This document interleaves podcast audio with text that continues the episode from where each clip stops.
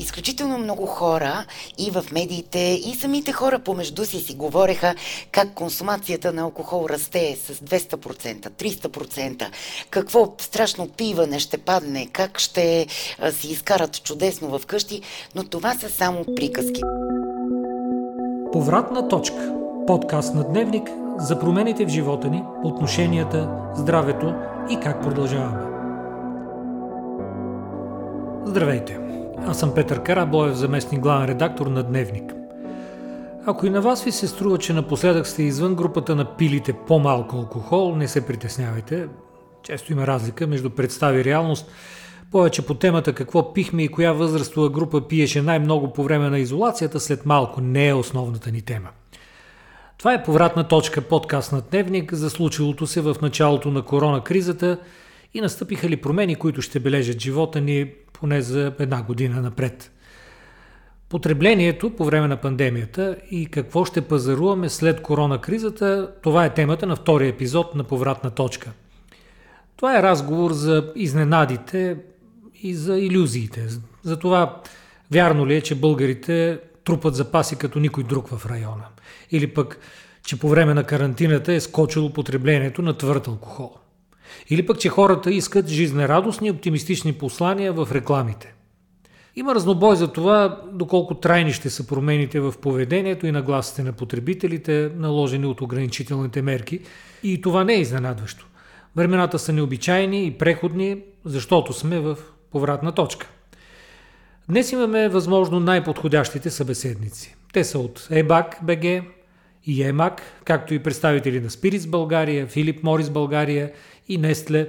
Имаме и специален гост, която ще ви представя малко по-късно.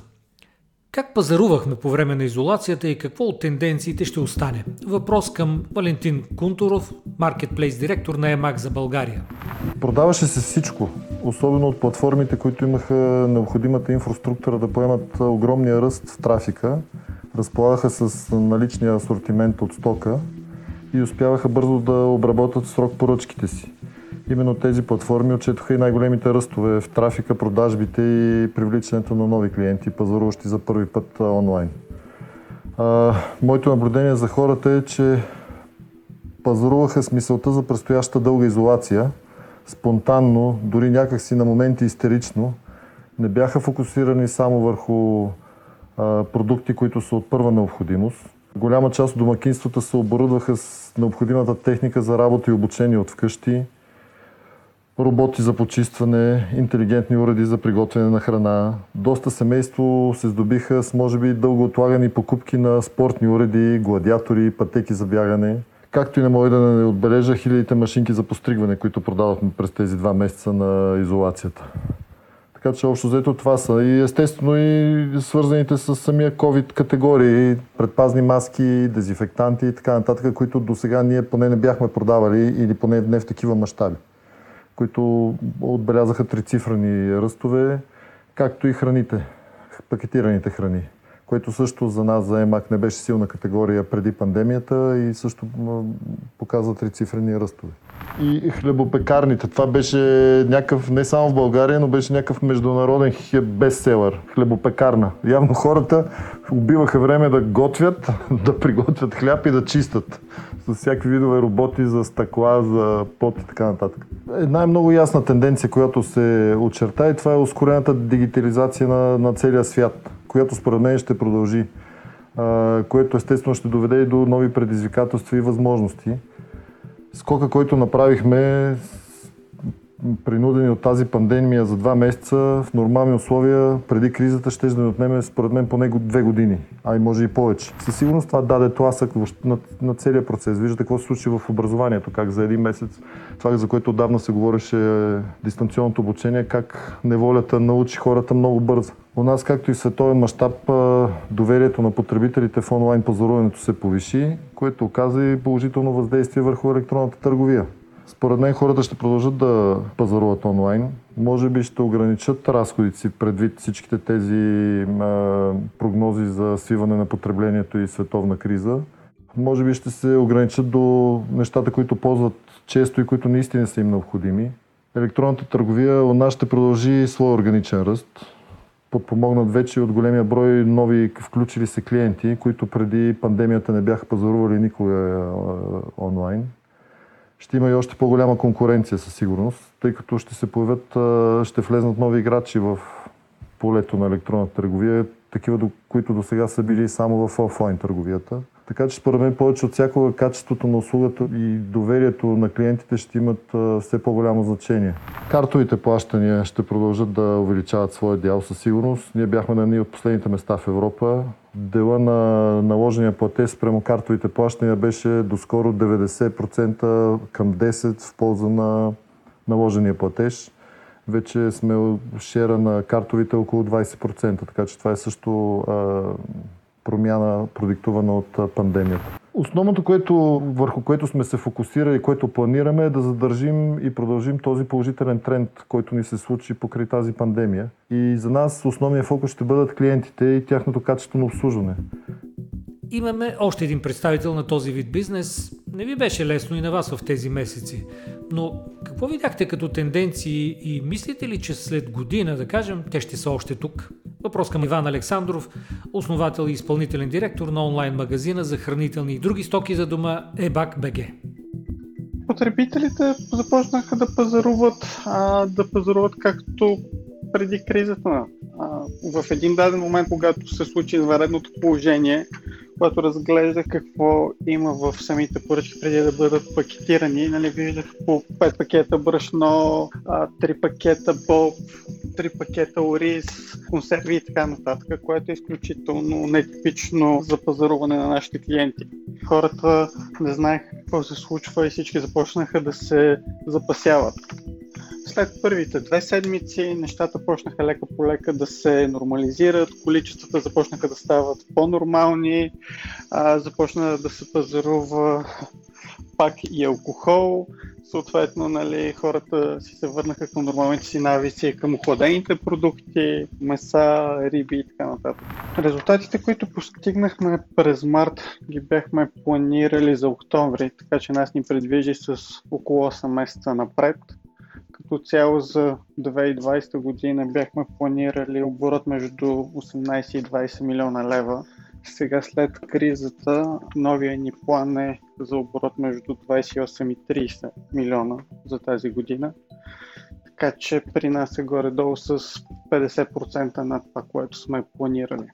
Тази криза ускори дигитализацията това, което ние наблюдаваме в момента е, че придобиваме нови клиенти значително по-лесно от преди, което означава, че очакваме и още по-голям растеж в следващите години. Нищо не е както преди. Реално погледнато, а това, което се случи, промени всички нас.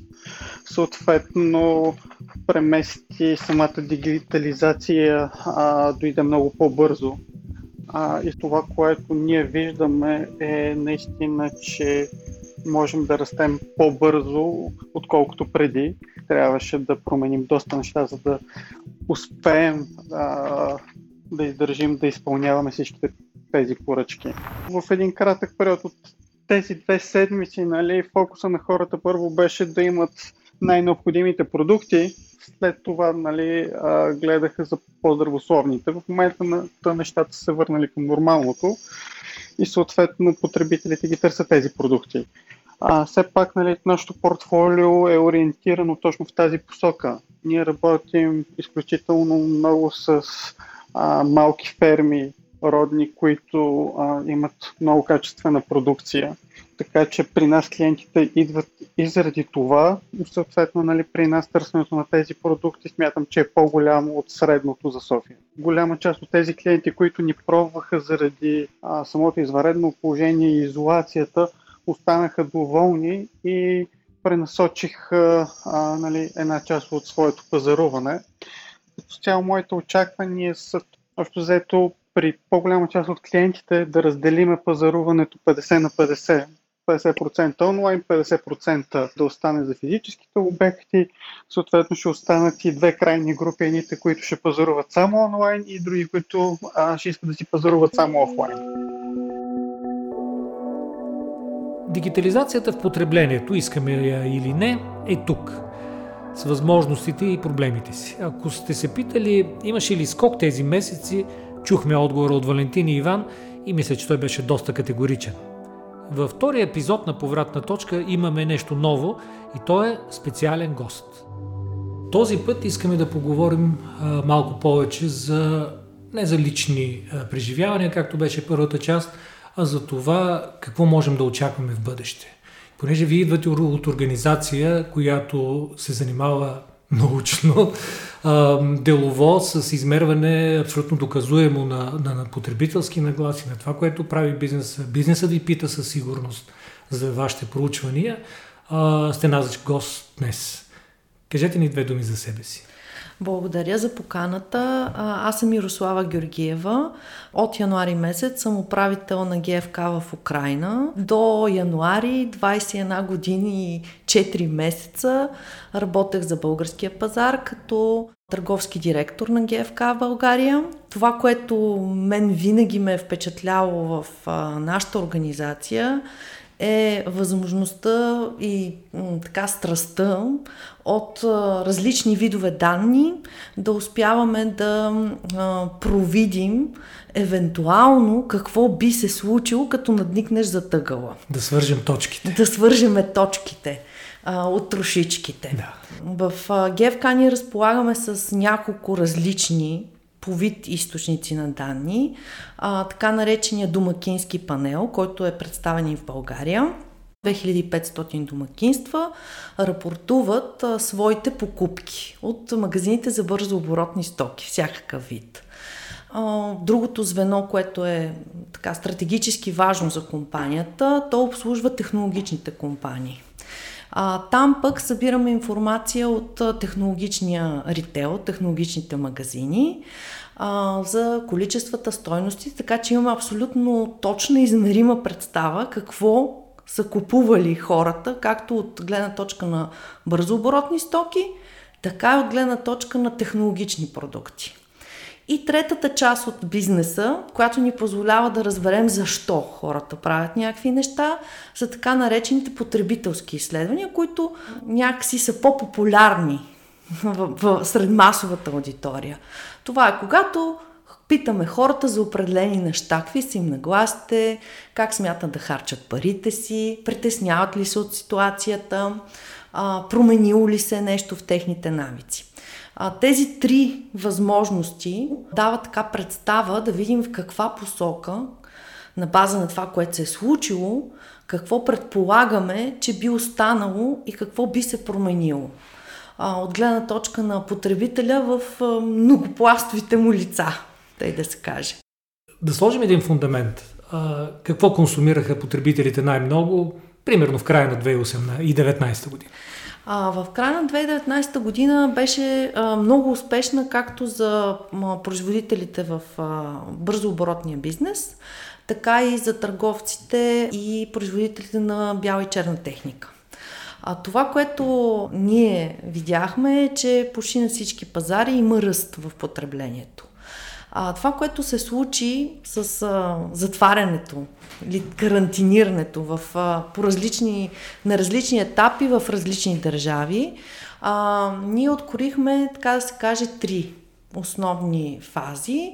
Първата беше първите две седмици след обявяването на карантина или затваряне на търговски обекти. Това беше съпроводено в почти всички европейски държави. Става въпрос за затваряне на търговски обекти, които продават, например, бяла и черна техника.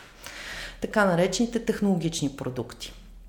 Та, това, което се случи в тази паник фаза, е първо, потребителите в Европа като цяло, първите две седмици, минаваше под тенденцията как да организират работата си вкъщи и а, обучението на децата си вкъщи. Тоест, първите неща, които ние видяхме като промяна, изключително високо нарастване на продуктите, свързани с превръщането на къщата в офис. Или на обучително студио, така да се каже. Тоест, тази група, която мерите, е знаела какво се задава и смисъл има някаква пред някакъв хоризонт месец напред поне. А, това, което а, се видя, а, че много, много голяма част от производители наблюдаха какво се случва в китайския пазар. т.е. в Китай.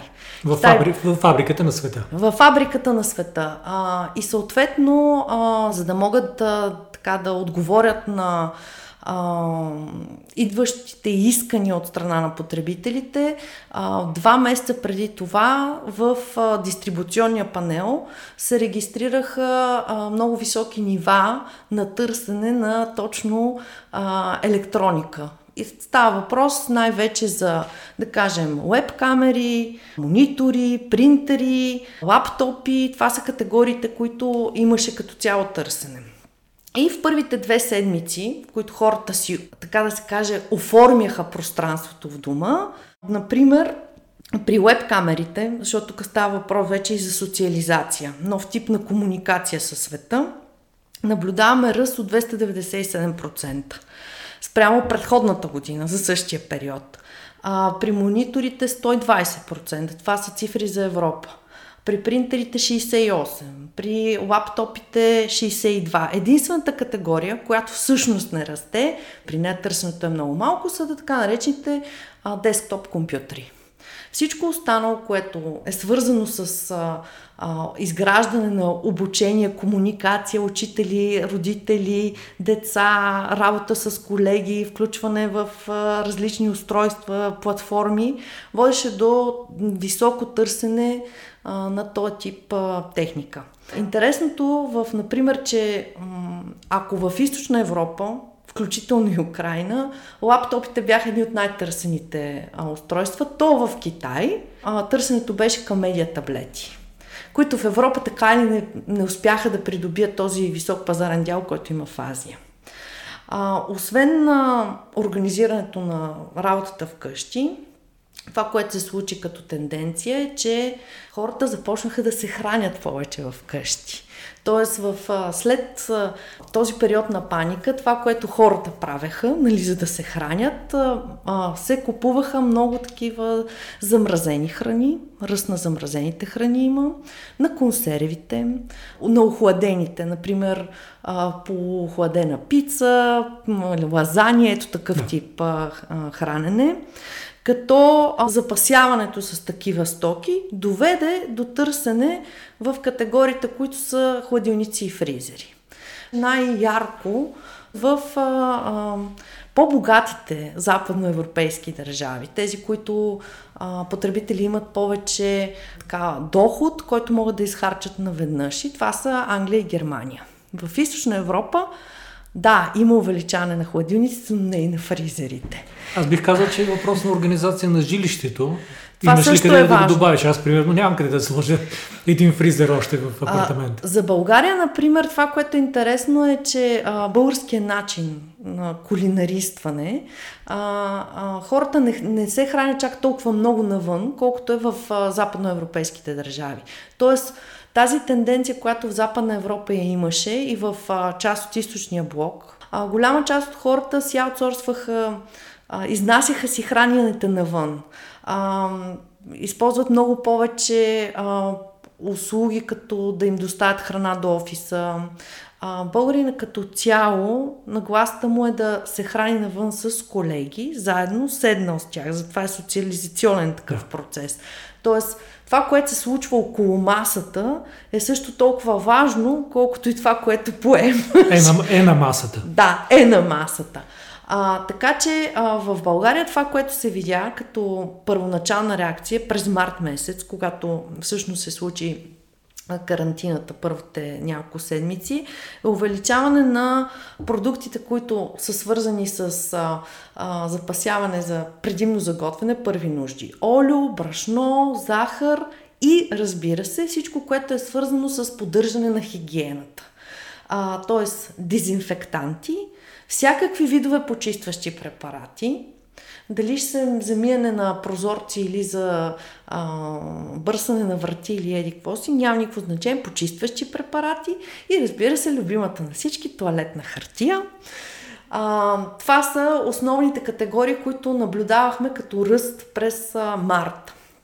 През а, април месец а, това, което а, наблюдавахме, е по-скоро вече адап, адаптационен период. И там това, което се вижда, а, един такъв а, тренд, който, нали, една тенденция, която ние още преди много време обсъждахме с а, голяма част от нашите клиенти, или това е да направиш къщата си а, център на забавление.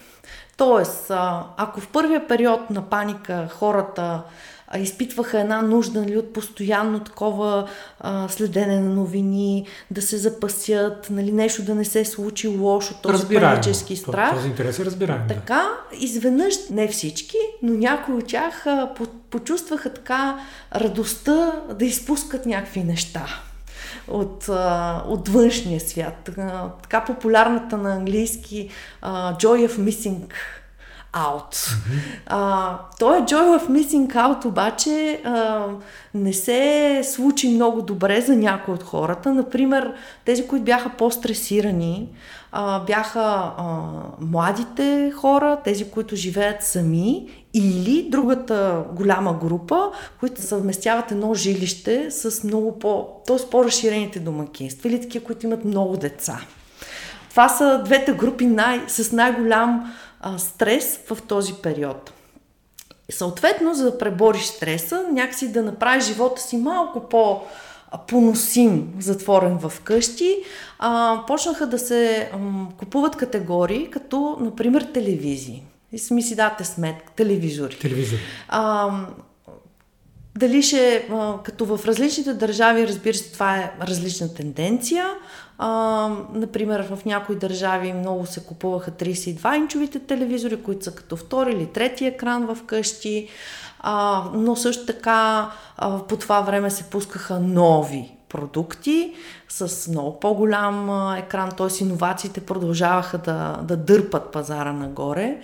А, с, освен телевизорите, това, което се случваше, е, че хората си купуваха а, гейм конзоли за а, феновете, като а, тук, когато говорим за гейминг индустрията, хората винаги си представят някакви много млади хора, но всъщност а, тези хора, които основно дават повече средства са а, мъже на средна възраст. От 30-35 години нагоре. Около, да, 40-те е златната среда. Те са и любимци, разбира се, на всички а, банкови институции, да. защото това са хора преди... Преоткриват момчетата себе си. Преоткриват момчетата себе си.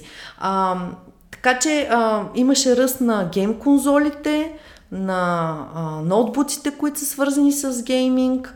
А, също така а, нарасна мотивацията на хората да ползват платени платформи, като Netflix, HBO, този тип. За да могат да ком, ком, а, консумират повече забавно медийно съдържание, нека така да се изразя. А, така че това са, а, това са нещата, които се случиха в тези два периода, а, най-грубо казано. А, съответно, онлайн потреблението се увеличи. А, това до какво доведе? Значи, промяната дори в медийното консумиране доведе до това, че голяма част от а, брандовете, от марките, а, почнаха да имат много по-силно онлайн присъствие. А, това, което се случи също така, а, е изключителен ръст в онлайн търговията. А, в България, например, специално в категории, които никога не са били с силен афинитет към онлайна, говорим за Например? чисто бързо оборотни категории. Това, което регистрира нашия домакински панел е, че а, имаме ръст 79% на стойността, която са изхарчили хората през онлайн канали за покупка на бързо оборотни стоки. А в технологичните продукти там е още по-висок, там е трицифрен. А, това, което обаче ние наблюдавахме и смятам, че ще остане и в бъдеще, е, че всъщност потребителите, които преди това са пазарували, например, в така наречените физически магазини, технологични, които имаха разработена вече система за онлайн, за онлайн продажби, всъщност те спечелиха най-много. когато се затвориха. От гледна точка на това, че ръста успяха по някаква форма да компенсират поне малко спада от физически обект през онлайн магазина си. Тъй като хората се оказаха лоялни към ритейлера, който ползват. А, това, а, което ние наблюдавахме е, че да, имаше огромен ръст и сред а, а, търговците, които продават само през онлайн, но а, още в първата седмица всъщност, която почнаха да се отварят а, физическите магазини, а, нивата на онлайн покупки, например на технологични стоки, се върнаха на предходните преди COVID нивата, преди да се бъдат затворени.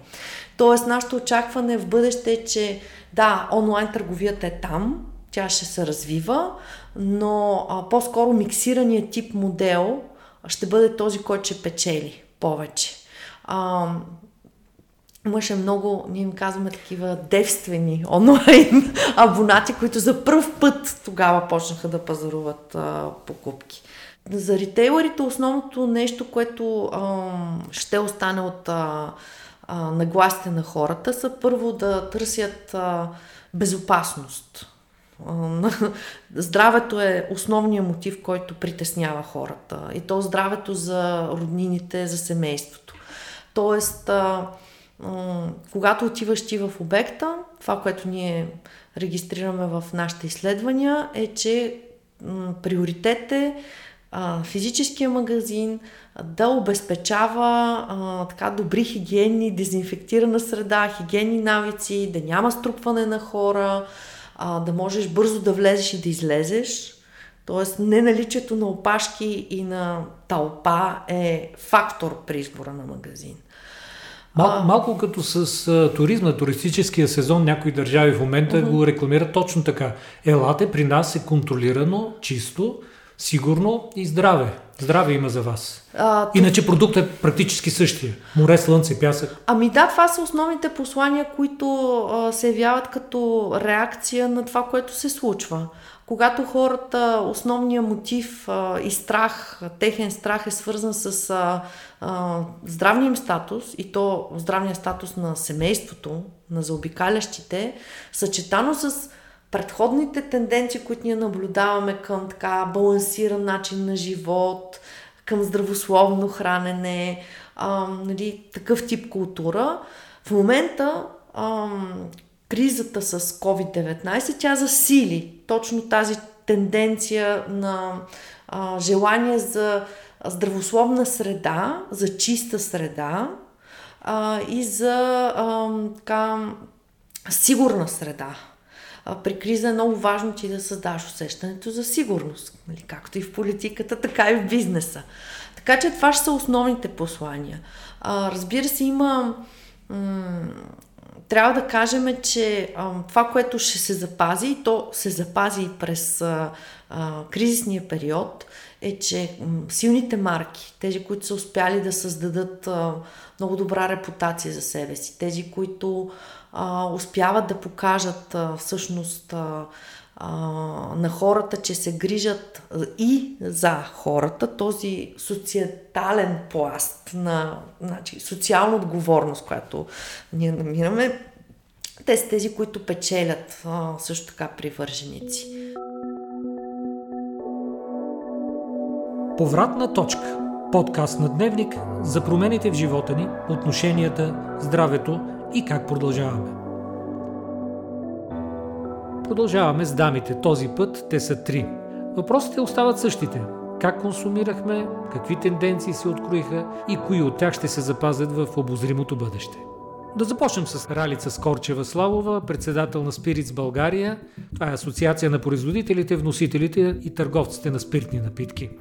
По време на изолацията, която беше обявена на 13 март в България, консумацията на алкохолни напитки отбеляза спад и а, за този спад ние разполагаме с консуматорски данни, които казват, че 29% от всички запитани потребители са намалили консумацията на алкохолни напитки, високоалкохолни напитки, ракия, уиски, водка и някои от другите високоалкохолни напитки.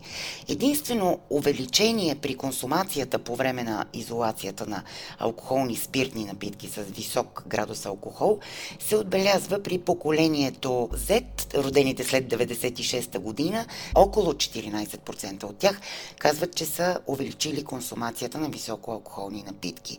А данните от това потребителско проучване ни показват, че бира и вино тяхната консумация е намаляла с 28%.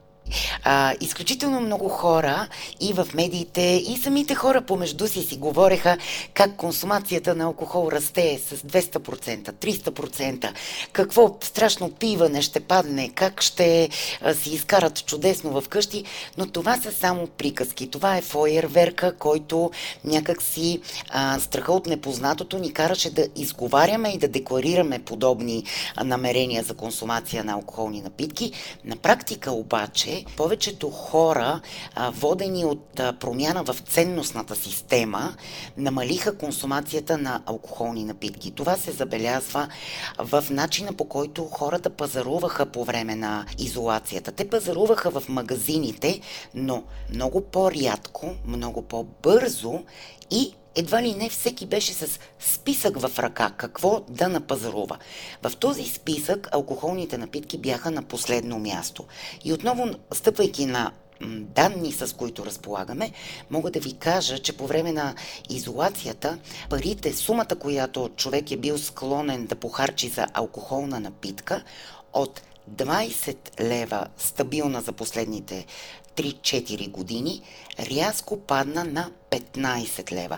И това са 15 лева, които всеки наш приятел, потребител в магазин беше готов да даде за алкохолна напитка, като тук си позволявам да включа и виното, защото с сумата от около 15 лева човек трябваше да си купи алкохолна напитка, която да му стигне може би в рамките на една седмица и човек си правеше сметката. Какво да бъде това като качество и като количество.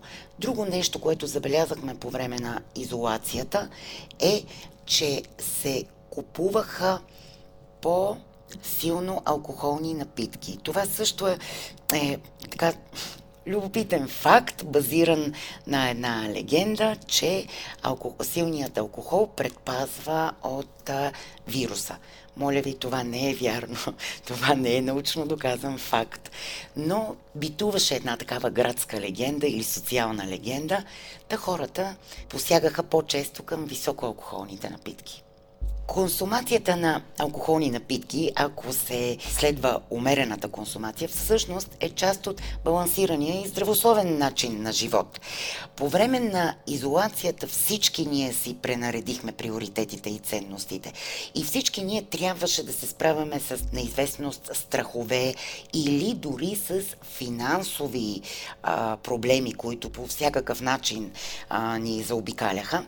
Така че аз не мога да кажа дали консуматорите са намалили употребата и покупката на спиртни напитки, защото изведнъж са си казали, ето сега аз ще ям само здравословно, ще спортувам вкъщи, ще се занимавам само с неща, които ще помогнат на моето тяло или поради други причини. Наистина не зная отговора.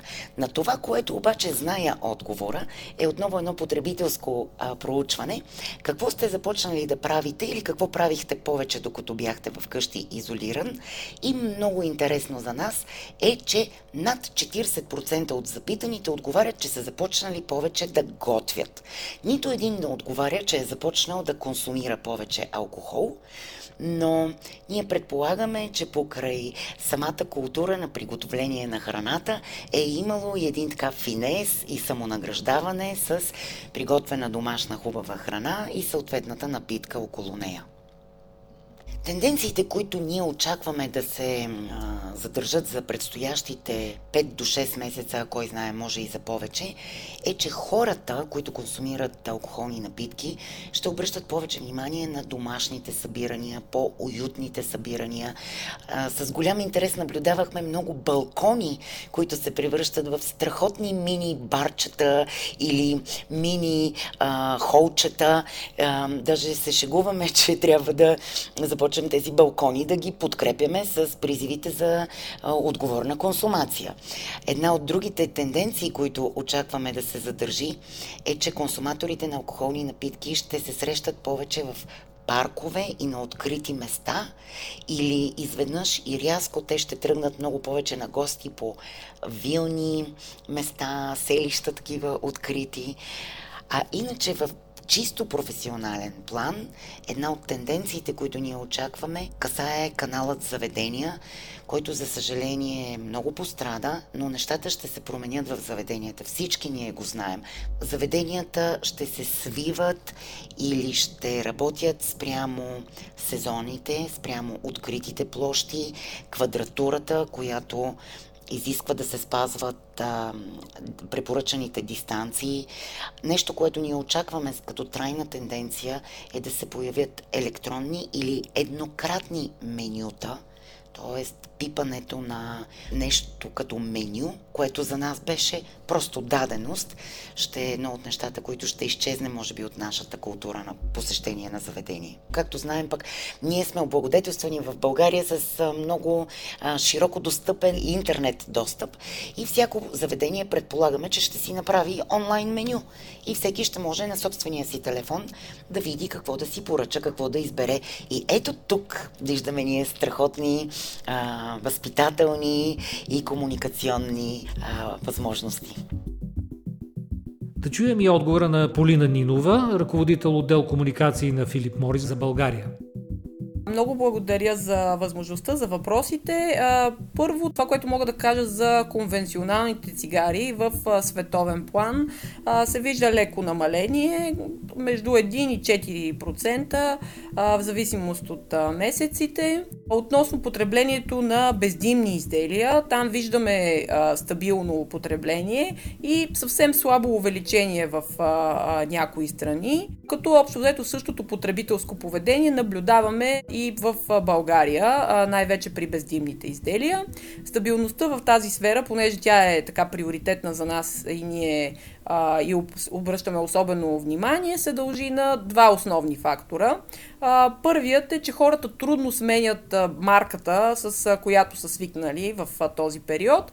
И второто е, че повечето специализирани търговски обекти бяха затворени, а посещенията в останалите търговски обекти се случваше по-рядко и за по-кратко време, като общо взето цялостно посещенията в магазините и търговските обекти в България по време на пандемията са намаляли с близо 40% и разбира се това няма как да не се отрази на числата. Това, което мога да кажа за други държави по света, а, виждаме проучване на Нилсън а, в едни от най-засегнатите от COVID страни, сред които САЩ, Италия и Великобритания, е, че семействата, които са пряко засегнати от болестта, желанието за откус от пушене е по-голямо.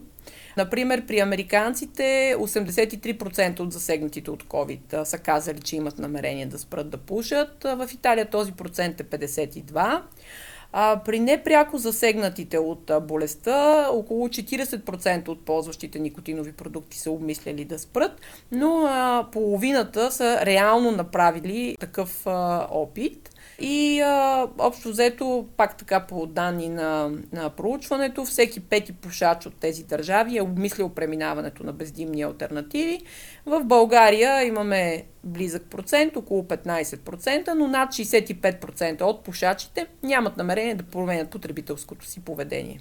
Това как се е отразило върху бизнеса ни и това, което ние сме направили като стъпки, разбира се, виждаме отражение, проистичащо от липсата на безмитна търговия. Също така, както вече казах, от това, че а, хората търсят това, което познават. И също така има намалено пребиваване в търговските обекти. Това е да, напълно нормално. И това, което общо взето а, ние се опитахме да направим, а, понеже а, новите изделия, които а, предлагаме, те имат нужда от обслужване, от а, център за обслужване на клиенти, мобилни консултанти и всичко друго свързано след покупката и което е по-различно от една обикновена бързо оборотна стока. Това, което видяхме е, че а, оценката на клиентите ни, както от бранда, така и от обслужването, никога не са били по-високи. А, това ни радва много и показва, че цялата инфраструктура, върху която сме работили реално до сега, реално си струва. И а, всъщност а, а, и дигиталните ни канали, и центъра за обслужване на клиенти, и мобилните ни консултанти, всички бяха на линия така че клиентите ни да не усетят проблеми, въпреки обстановката. Отделно от това, повечето наши бизнес партньори работиха по време на COVID, тъй като те обслужват клиентите, те пазаруват от тях. Също така доставките на стоки продължаваше, така че клиентите да бъдат спокойни. В България не се наблюдаваше така наречения сток пилинг или презапасяване, както се наблюдава в другите държави по света. И разбира се, сега е момента и да благодариме на всички тези хора, които продължиха да работят. Ние се опитахме през цялото време да ми помагаме и с предпазни средства и материали, така че всички да са спокойни. И общо взето мога да кажа, че съм щастлива, че за сега имаме успехи на този фронт тенденцията, позиционирането на марката, съпричастност, сътрудничество, нали, това са ни а, ключовите думи и а, общо взето се опитваме да работиме в тази посока, през цялото време да бъдем на разположение, да можем да развиваме всичките си канали, цялата си инфраструктура, така че тя да бъде взаимно заменяема и диференцирана, за да може да реагираме във всяка ситуация. А ето какво сподели с нас и Нели Ангелова, директор комуникации на Нестле за юго-источен пазар България, Румъния и страните от бивша Югославия. Основното първо нещо, което се забеляза, беше заскладяването в домакинствата в България, но и в останалите страни на базисни продукти, от домакинската кошница, с, може би, съвсем разбираемо, с приоритет продукти от такъв здравословен характер, медицински също, както и почистващи препарати. Ако трябва да влеземе по-дълбоко при храните, много големи увеличения забелязахме на всички типове продукти от хранителен характер с по-дълъг срок на годност. Храните, които са замразени или имат режим на охладяване. Що касае категориите, в които Нестле оперира, при абсолютно всички имаше увеличение в продажбите с много големи нива. Мога да цитирам зърнени закуски, например, с над 22%, майонеза с над 25%, вафли с над 20% и така нататък. Любопитна информация, че една категория в България, която не е особено голяма и през годините не се радваше толкова на голямо оживление и динамика, както разтворимото какао, например, което обикновено е продукт, който предимно се консумира от деца. За този период има, може би, едни от най-големите нива на ръст, който надвишава 32-33%. Може би поради факта, че а, децата основно бяха в къщи. Другия продукт, а, който има почти отвояване на количествата, а, това са тези нудали, които са за една порция и с много бързо а, приготвяне. Това, което пък ние забелязахме, че ако при някои типове храни започва заскладяване, което е непосредствено веднага след обявяване на извънредното положение и след това силен спад, то в едни а, категории като кафета, шоколадови продукти или пък различни солени снаксове, те запазиха едни равни нива и след периода на заскладяването. Другото нещо е, че магазина, който е максимално близо до адреса на домакинството, беше този, който е с приоритет. Също може би разбираемо, тъй като всички ние бяхме предизвикани да не се отдалечаваме и да се разхождаме както обикновено. И тези вече дълги шопинг турове, които преди бяха нормални, сега вече и те не се виждаха.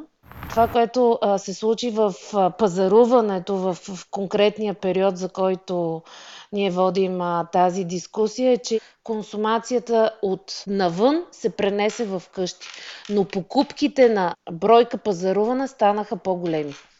Другото нещо, което е, че във всичките тези държави, в интерес на истината, приоритетните продукти за заскладяване са различни. Ако в а, една Румъния а, най- за складявания продукт. Това са различните местни консервирани такива, тип пастети, тип терини от този сорт.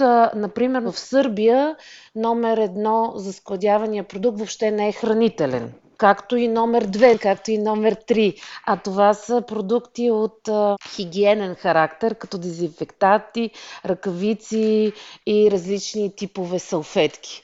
Така че виждате реакцията при хората в България и в заобикалящите ни страни е доста различна, но България има един от най-низките нива на заскладяване. Най-големите нива на заскладяване всъщност са в страните от бившия югославски блок.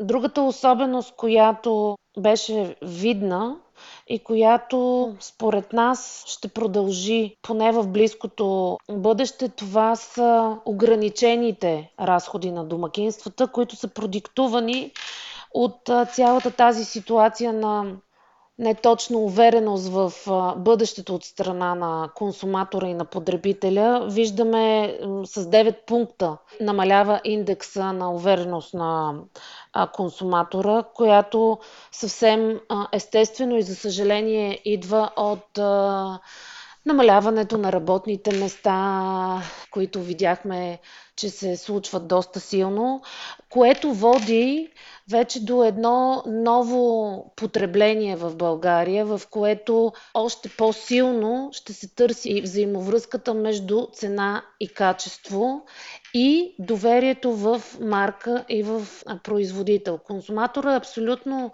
сигурен, че с, имайки ограничени а, средства, няма възможност от рискови покупки, такива към марки, продукти и производители, в които не е сигурен.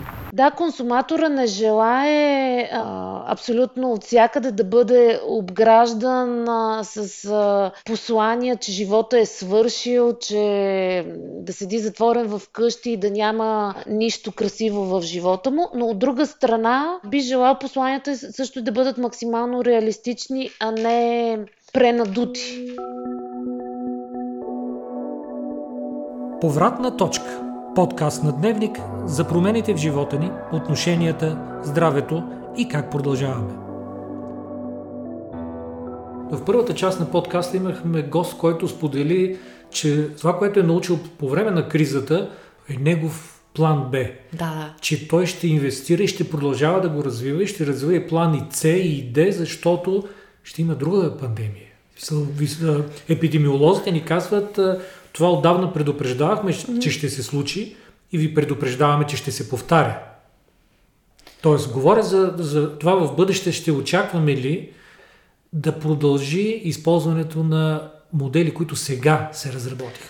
Ами да, ще продължат тези модели, те ще са успешни модели. А, само ще ви дам един пример с а, в Украина има м- един много голям онлайн магазин.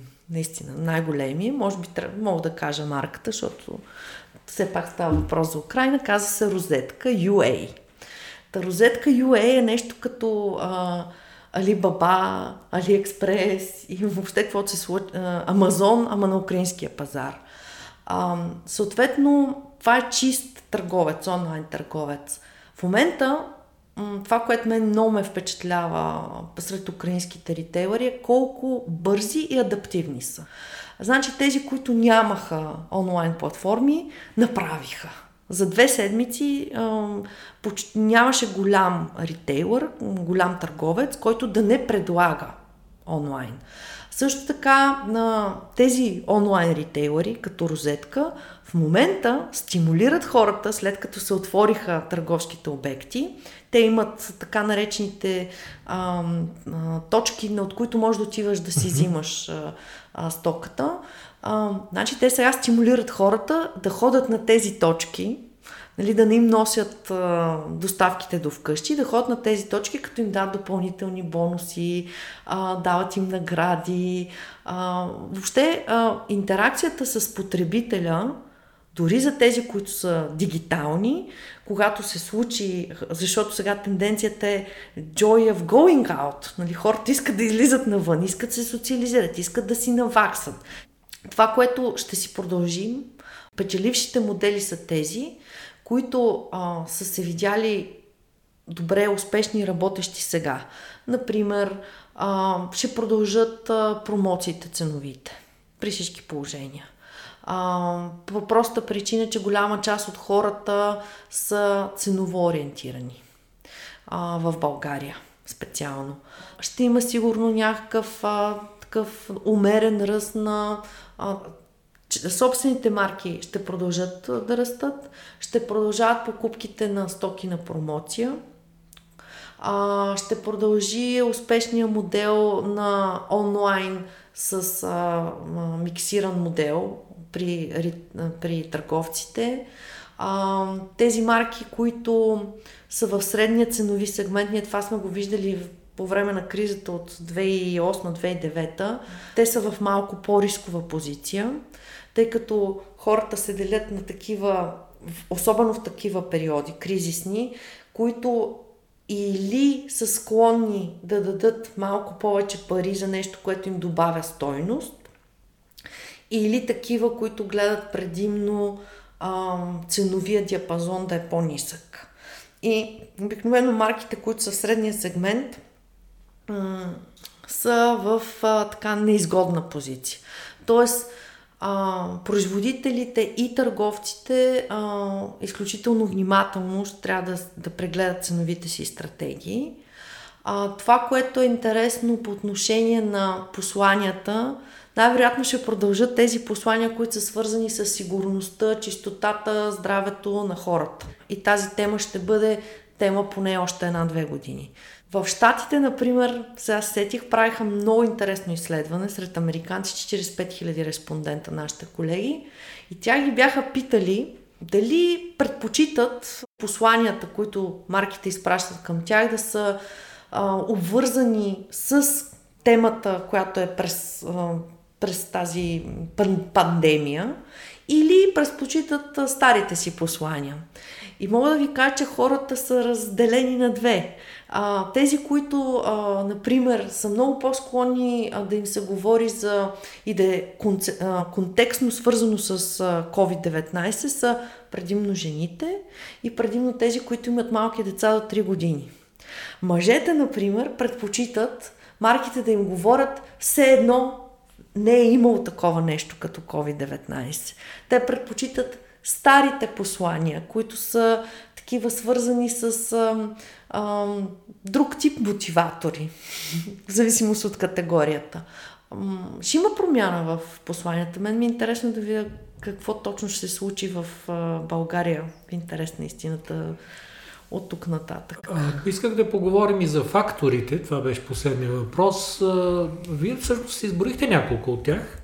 Здраве, сигурност, гъвкавост да. на това, което ми предлагат, включително отваряне на ветрило на, на цели сегменти, които до сега търговци и производители mm-hmm. не са акцентирали върху тях, просто защото изведнъж пазара в економически критична фаза а, стана много по-разнообразен и mm-hmm. не толкова динамичен като че ли.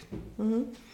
Ами, а, освен на значи, факторите, които влияят върху всеки един пазар, а, освен тези, които са економически, нали, какъв е, дали има ръст економиката, дали хората имат повишение на доходи, как, дали им се повишила покупателната способност. А, освен а, политически, доколко устойчива е политическата среда, защото това също влияе при бизнес планирането и, и рефлектира, особено в България, силно рефлектира върху индекса на доверие, а, на потребителско доверие. А, най-висок индекс на доверие беше гласуван през годината, която а, дойде министър-председател Цар каза, че ще оправи България за 800 дни, доколкото си спомням. Това беше обещанието.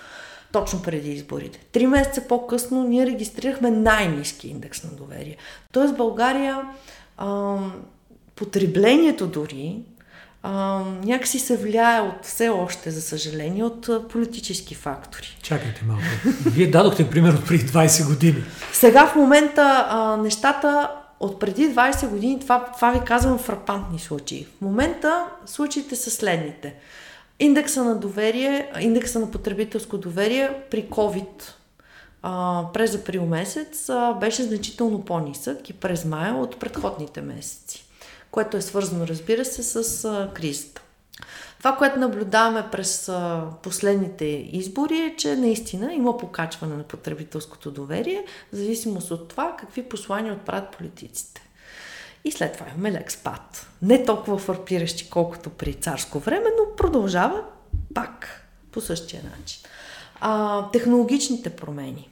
Хората няма да спрат а, тези, които предлагат иновации. Няма и да ги оставят хората, А, тези, които точно предлагат така. иновации. А, предлагането на иновации движи пазара. Колкото повече иновации се предлагат, това е, особено при технологичните продукти, това е страхотен цикъл. Ако нямаш иновации, ти няма, какво да, няма как да накараш клиента да влезе и да провери.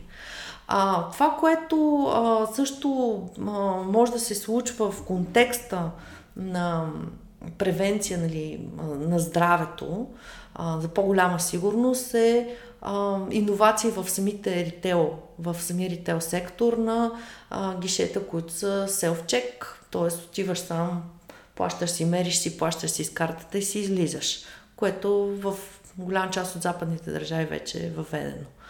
А, другото, което а, се наблюдава в България от няколко години а, и сега в световен мащаб, освен пандемията, която е в най-големите страхове на хората в първите три места, това, което а, са основните грижи, е свързано с опазването на околната среда.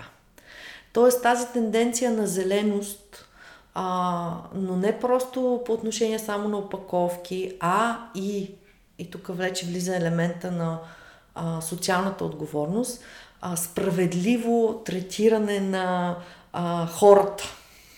Тоест, като социална отговорност към тези, а, които работят за теб.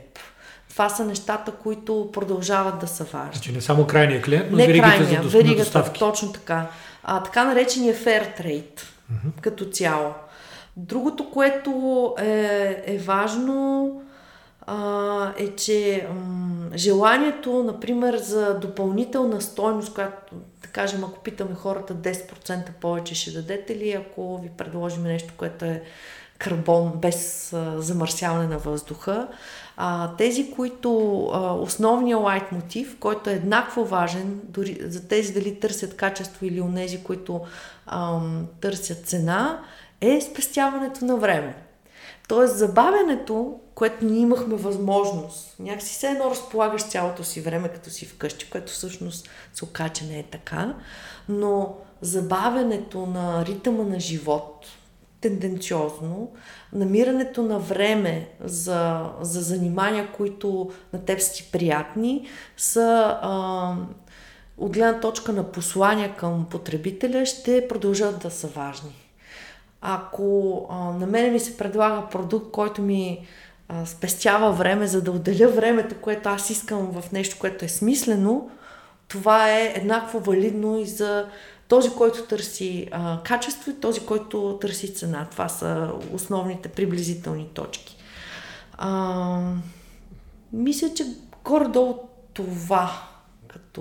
Можем ли с а, 5-6 изречения да опишем това всичко, което говорихме до сега, като как ще изглежда юни или юли месец 2021 година? Един, примерно, търговец. Не човек, който е ресторантьор или който има бирария или... 21-а.